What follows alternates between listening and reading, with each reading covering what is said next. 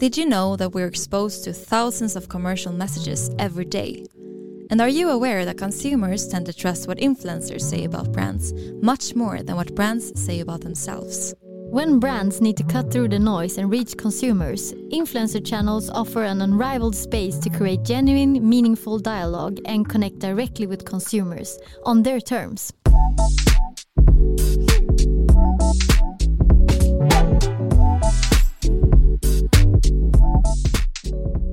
Welcome to Influencer Marketing Talks, a podcast brought to you by Cure Media, a leading influencer marketing company for fashion brands. This is your weekly podcast to understand more about influencer marketing and why it's such a powerful channel when it comes to building trust in your target group.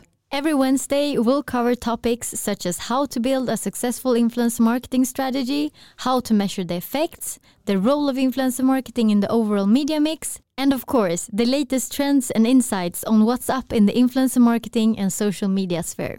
And we know you're busy, so every episode is right around 15 minutes perfect to tune into on your morning walk, during your morning routine, or on your way to and from work. Join us and our expert guests to stay up to date and take your marketing strategy to the next level with influencer marketing, the world's fastest growing marketing method. I'm Sana Oudmark. And I'm Frida Ekholm. And this is Influencer Marketing Talks.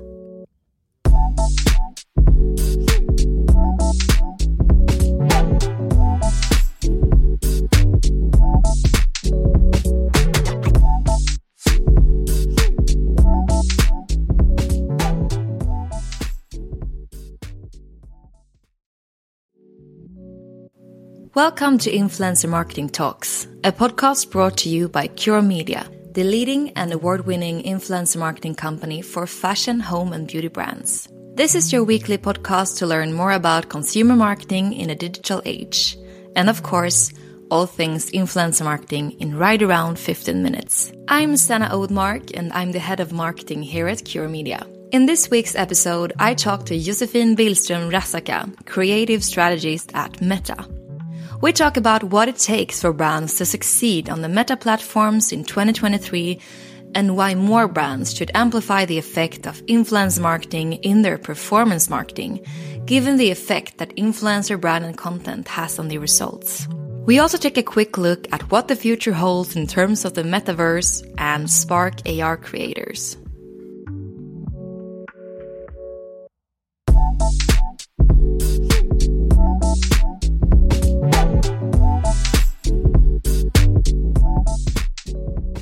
Hi and welcome, Josefine Billström Raasakka, creative strategist at Meta.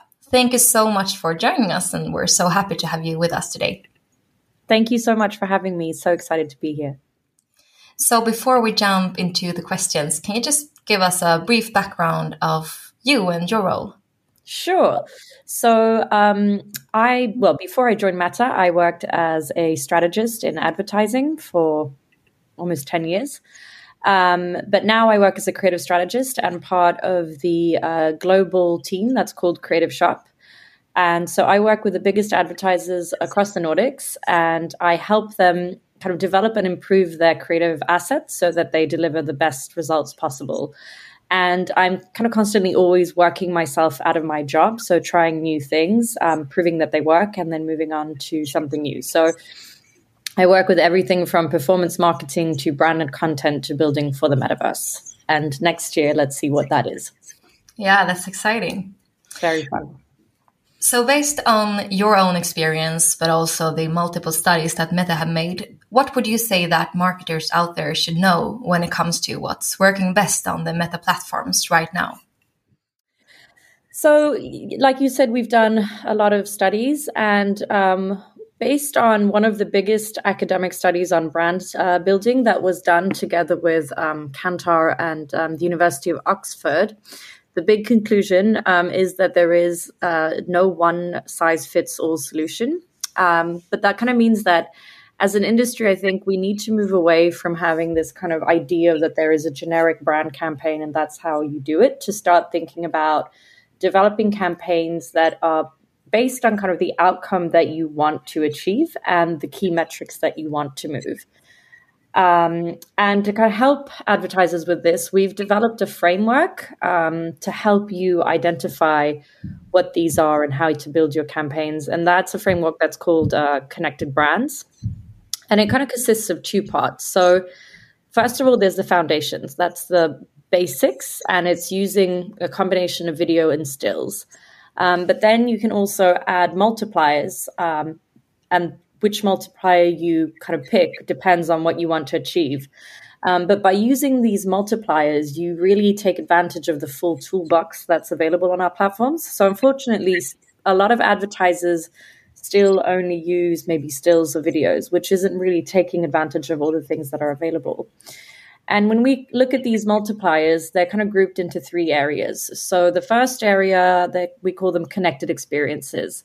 So that's using formats like um, augmented reality or a messenger chatbot to create more immersive experiences um, with your audience. Uh, the second one is connected voices. So this is using the power of influencers or what we call actually creators to develop branded content. And then the third one is connected discovery. So this is using um, tools like product tags to make it easier for people to directly access the product that's being shown in the content. And since um, this podcast is all about influencer marketing, I'm assuming you'd like me to dive a bit deeper into the connected voices um, multiplier. Yeah, that would be really interesting. We talked yeah. a bit about it before the recording, but I would love to hear more. Yes. So when it comes to branded content, we're seeing great results both from a brand and performance perspective. So in 2021, um, 133 billion minutes were spent on creative creative content on our platforms, and that's actually 13 times more than what people spend with brand videos. So probably what you would imagine to be more traditional um, brand advertising. So that's that's, That's pretty insane. significant amount. Yeah. And um, we've also have studies that show that 58% of consumers bought a new product um, because of a creator's recommendation. And from a performance perspective, we see that when you add branded content to your business as usual assets, that will give you a 19% reduction in cost per acquisition and a 53% higher click rate. So I think as a lot of people think about branded content, they think it's more just for branding, but we're also seeing great results on performance marketing. That's so interesting. Do you think that the paid marketeers, the performance marketeers know about this? Some do. Um, the ones that are, it will completely de- depend on kind of um, industry and brand that you're talking about. I think that, you know, fashion performance marketers are starting to see this, but yeah. I think we're just in that shift, which I think we'll talk a bit about later. But yes, a lot of brands are kind of waking up and starting to realize the impact um, of this. Definitely. It feels like really high potential for those brands who aren't amplifying it today. To do that. 100%, yeah. Would you say that there is a common mistake that you see many brands doing when it comes to this? Yeah. Uh, getting branded content right can be quite tricky because it, it's about finding this perfect balance between the brand's voice and the creator's voice. So, the most common mistake um, brands make is that they either give the creator they're working with or influencer um, too little freedom, and they basically end up using the creator as a sort of ad lib, which makes the content very inauthentic. And as I'm sure you've seen, consumers um, see straight through this. So it kind of backfires negatively both on the creator and the brand. And the other mistake is that they give too much freedom. So there's no clarity on what the product is that you're selling. And what happens then in the best case is that you end up driving an entire category, um, or rather than you know just your brand, or in the worst case, nothing at all, because it's not clear what the creator is pushing. So those are the kind of two. So getting the balance right there, um, and it's tricky, uh, and it takes a bit of um, calibration, I'd say.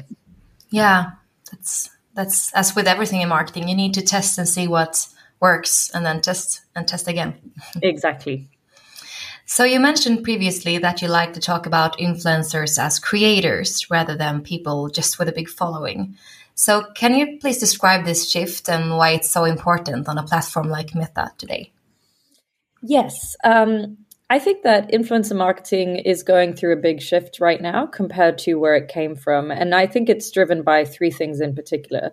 The first thing is that, you know, this is an industry that has um, grown up a lot. And like we've talked about before, brands and the kind of more bigger brands as well are kind of finally waking up to its potential and impact um, on business results.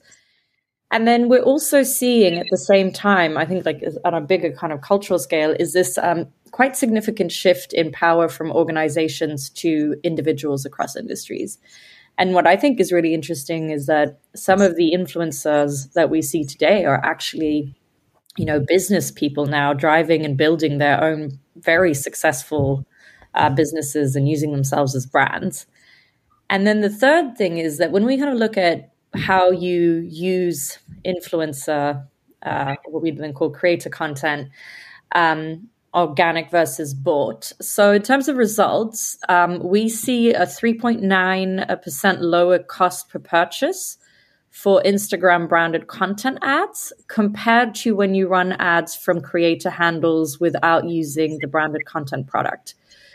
So, I think what this means is that it's the content right rather than the people following the influencer that are driving the business results.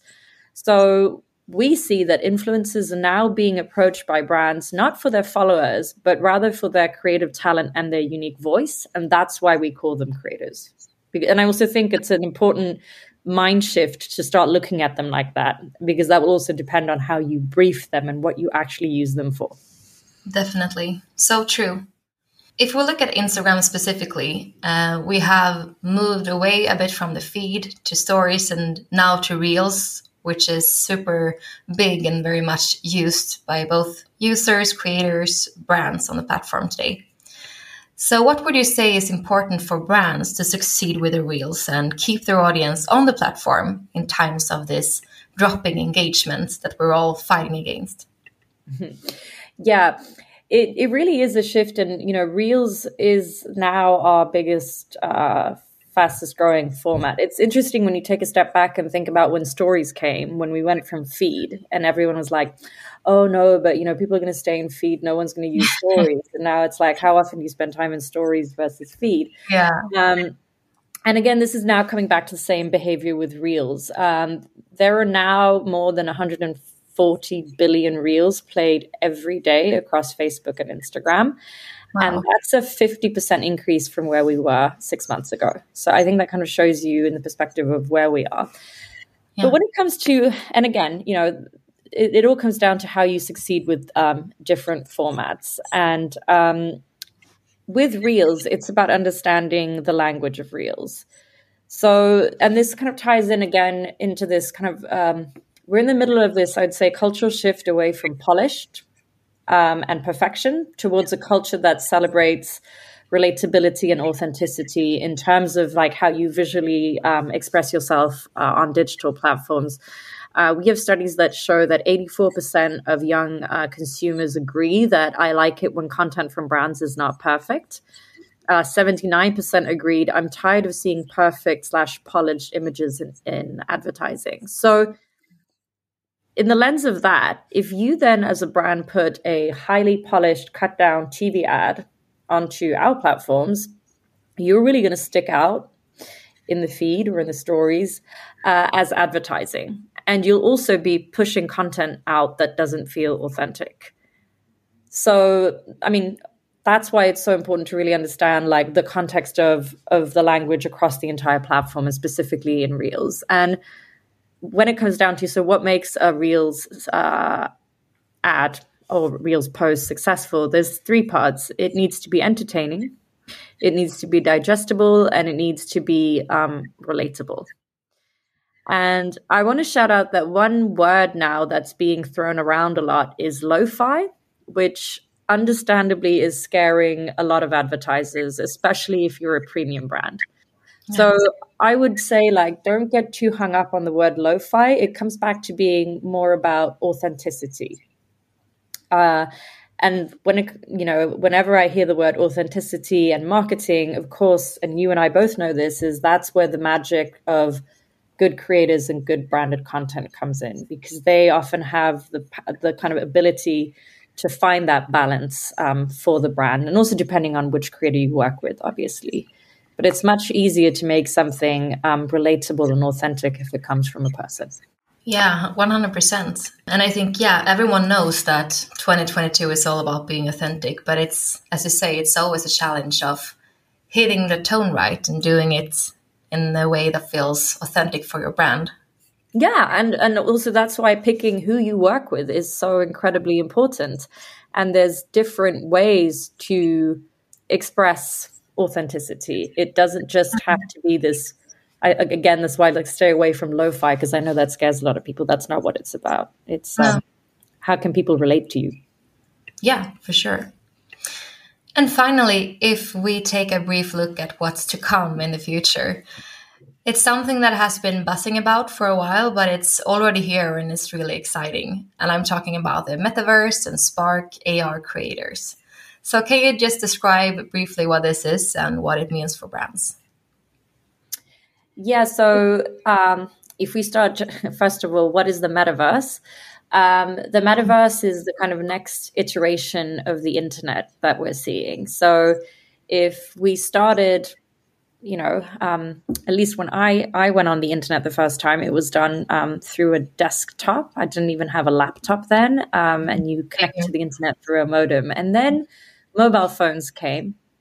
And then the smartphone came, which really made a difference. So um, things like uh, uh, just being able to have like apps and, and all the access that that gave um, to, to, basically make the internet mobile in your hand. And now we're going to the next shift of creating an internet that you'll be able to step into. And there's lots of different technologies that are driving this right now. Um, and things like augmented reality, virtual reality, and artificial intelligence. And what's really exciting is that as part of this um, whole iteration of the new internet, we're seeing uh, new types of creators or even influencers, as some people call them, uh, stepping into this. So I think when a lot of people think about uh, creator and influencer, they think about the personality driven um, creator influencer, someone who's kind of looking into the camera, talking and, and showing you kind of behind the scenes of their life and making content of their life. But we're actually seeing new types of creators that are really exploring these um, technologies. So, like I said, augmented reality, virtual reality, and artificial intelligence. So, if you want to check out some examples, because that's almost the um, easiest way to do this, I would recommend that you check out um, Karen Cheng, that's her handle, and then uh, Don Allen Stevenson, uh, Stevenson, and his handle is at Don Allen, and then three eyes because um, they're kind of looking at really the intersection of all these three technologies. And then, because I know that this is something we're seeing a lot of brands thinking about, I think 2022 was the year that kind of augmented reality filters really, really made it into the kind of mainstream marketing um, in the Nordics. We've seen this big boom. So, if you're thinking about developing AR filters, uh, look at creators like Autonomy. Her handle is ommy and um, also Isabel Palumbo, who I actually um, recently collaborated on um, doing a makeup filter for a Finnish department store, uh, Sokos, and her handle is uh, ls.studio.file. And why I say you should kind of go in and, and look at these creators uh, is that they're not just exploring this new technology and doing really cool things but they're also sharing their learnings back to the community and to us. So they're being incredibly generous and showing you of like, not just like, here's a filter I made, here's how I made it. Um, so that's what I, have I'm really excited about um, what this this community of uh, creators will bring because of the kind of spirit of their generosity and how much they're giving back. And I mean, they are literally the ones that will be building this next iteration of the internet. So very, very excited to see where they go, and also very, very excited. Please, if you are one of these creators in the Nordics, reach out to me because I haven't seen that many examples in the Nordics yet. Um, so hoping we get to see the rise of this here as well. Yeah, it's so exciting to see what's going to come in the coming year. Yeah, yes. for sure. 2023 it'll be the the the next step into the metaverse. Definitely. Thank you so much, Josefine, for guesting the podcast and sharing your insights and expertise with us. Thank you so much for having me. If you want to continue staying up to date on our weekly podcast episodes, influence marketing, and what's up on the consumer marketing scene, make sure you follow us on our platforms at Cure Media.